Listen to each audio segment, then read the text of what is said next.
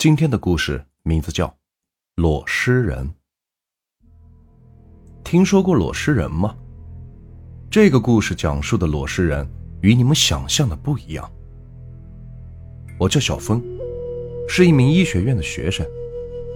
今日某家医院前来招应手，应手，应手就是招学生打杂加学分。对于快毕业的我来说，这学分。尤其的重要。应聘的时候，招聘人员问了一些相关的用药知识，可是我却一道题也回答不上来。看着招聘员准备把我的名字划掉，我顿时紧张了。各位哥哥姐姐，能不能安排我做点杂事？这学分对我很重要。我的声音带着一丝的哀求。几人听了我的话，他们相视苦笑。一位女招聘开口准备说点什么的时候，她身边的一位男招聘忽然伸手示意，让他别再说话。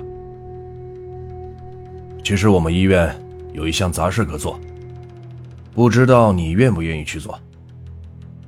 女招聘忽然想到了什么，她不可思议的道：“你，你不会是想让他……这可不行。”我还没答应呢，听了女招聘的话，我急忙的道：“我我我愿意。”说真的，我的学习就是渣，为了毕业，这种送学分的事儿，我一定要得到。男招聘并没有说点什么，他在女招聘错愕的目光下，把一张表格递给了我。我拿起表格上一看，脸上瞬间纠结了起来。停尸间招应手，负责看尸、收尸，三个工作日。除了学分外，每日还有三百元的补贴。这就是表格简短的内容，内容的下方就是确认签字。你要是害怕，就请回吧。不过目前适合你争取学分的，也就只有这一项。南招聘说完，笑嘻嘻地看着我。那表情，不要太欠揍。别听他的，那停尸间不干净，最近出了点事情。女招聘的话还没有说完，男招聘眉头一皱：“你是个医生，不要封建迷信。”看着就要争吵的二人，我快速的拿起桌上的笔，在表格上签上了自己的名字与联系的方式。男招聘见我填写完毕后，他把表格一收，说道：“今晚七点半，准时到第二附属医院报到。”离开招聘处，我去饭堂吃了个饭，然后回到了寝室。我一觉就是睡到了下午的六点。洗漱一番后，我赶到了第二附属医院。我到报到处登记了自己的名字，一位叫刘护士的阿姨。把我带到了停尸间，过了这道门就是停尸间了，你自己进去吧。刘护士说完，风一般的离开了。他离开的时候，表情就像是见了鬼一样。我推开停尸间的大门，入眼的是一条幽幽暗暗的走道，走道大约有四十米远。走道的左边有十道门，第一道门上挂着。停尸一号房的牌子，牌子从一号顺序到十号，一共是十个停尸间。走到的最深处有一张桌子和椅子，那就是我值班用的桌子。其实，看守停尸间是挺闲的，没啥事儿可做。我只要是偶尔检查一下停尸房的制冷效果就行。我打了一把手游。熟了后，我叹了口气，站起身，准备检查停尸房的制冷器。当我的手按在十号停尸房的门把，心里有点突突的，不断的恶补着一些奇怪的画面。当我打开门后，不禁的呼出了一口气。停尸房的尸体全都在冰柜里，并没有像电视里那样横七竖八的。躺在尸床上，我拿着检查表走到了门边的变压箱，查看了一下制冷数据。说真的，我并没有看懂。我报到的时候，人家一听说我来停尸间看守，他们话都不想和我多说了。所以，具体怎么检查，我也是不清楚。检查的内容，我全都是看表格介绍的。检查了几间房后，我心里有了个数。只要是每个房间的制冷数据一样就行了。检查完十间房后，我拿出了手机，设定了凌晨十二点的闹钟。这是下一次的检查时间。我趴在桌子上继续玩着手游，不知怎么了，我突然觉得自己好困，迷迷糊糊的，我睡着了。直到手机的闹钟再次响起。我才睡眼朦胧的睁开双眼。哎，呃，怎么这么困？我用矿泉水洗了一把脸。咚咚咚！我忽然听见奇怪的声音，抹了一把脸上的水迹，循声望去，只听发出异响的地方，正是四号的停尸间。偷尸啊！我的念头就这一个，我暗道自己倒霉，刚来的第一天就遇见这种事情。我按了一下警报铃，谁知警报铃竟然没有响。无奈之下，我只能悄悄地走向四号停尸间。我推开一点门缝，望向里边。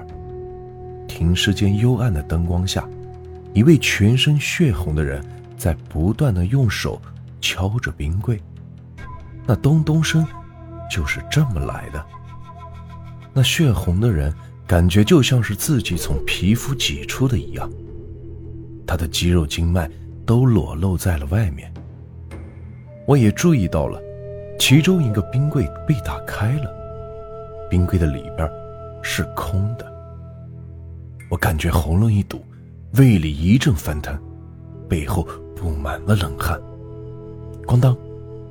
当我走神的时候，那个怪物竟然拉开了一个冰柜，他把冰柜的尸体抱了出来，他把包裹着裸尸的布袋打开了，搬出了里边的尸体。那是一具女性的尸体，他看了尸体一会儿，血乎乎的脸露出了惊悚的笑容。他的舌头有一米多长。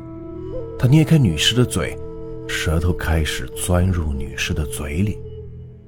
舌头伸得很深，我可以从女尸的肚子上看见一丝微微的隆起，那应该是舌头在肚子里边捣鼓的反应。几分钟后，他收回了舌头。在我呆愣的时候，女尸忽然开始抽搐了起来，嘶啦，一声破皮声。只见女士的身体从皮肤挤了出来，又一个红彤彤的身体呈现在了我的眼前。他牵着女士的手，朝着停尸间的外面走来。蹲在门口的我立马转身朝着大门跑去，我要离开这个鬼地方，玄分的什么的都不要了。我反复的扭着大门的锁，让我崩溃的是。大门无法打开。咯噔，四号停尸房的门被打开了。我背靠着大门，惊恐的盯着四号停尸间。一阵脚步声后，两道血红的身影出现在了我的眼前。啊！我疯狂的扭着门，一只手不断的拍打着门，我感觉自己要疯了。那种绝望的心情，真的是让人崩溃。啪！我背后被拍了一下，我僵硬的转过身，只见一张红色的肉脸近在眼前。一声刺破耳膜的尖叫后，两眼一白，晕了过去。鬼啊！我惊呼一声，醒了过来，我发现自己。竟然坐在椅子上，难道难道我昨晚在桌子上睡了一夜？难道那两个那两个血人是梦？我拿出手机看了眼时间，已经是早上的六点半了。看样子，我是真的睡了一夜。伸了个懒腰，我把检查表全部填完，做了一个假记录。已经到了下班的点了，我拿着检查表到报道处提交了。报道处的人一脸好奇的问道：“昨晚没啥情况吧？”他的话让我想起了那奇怪的梦。我晃晃脑袋道：“没没没啥情况呀。”做完交接手续后，我转身离开了报道处。谁知，报道处的人一脸惊恐的看着我的后背。只见我背上。有一道鲜红的手掌印。回到寝室洗漱时，我也发现了那道手掌印。我想起了自己好像被他拍了一下。虽然我洗的是热水澡，可我明显的感觉到自己正在流着冷汗。第二天，我没去上班。让我高兴的是，医院照样给我加学分。还给了我三千的大洋，不过，我也签了保密协议，不可把这件事外传出去。时隔多年，我一次意外打听到关于红色血人的事情。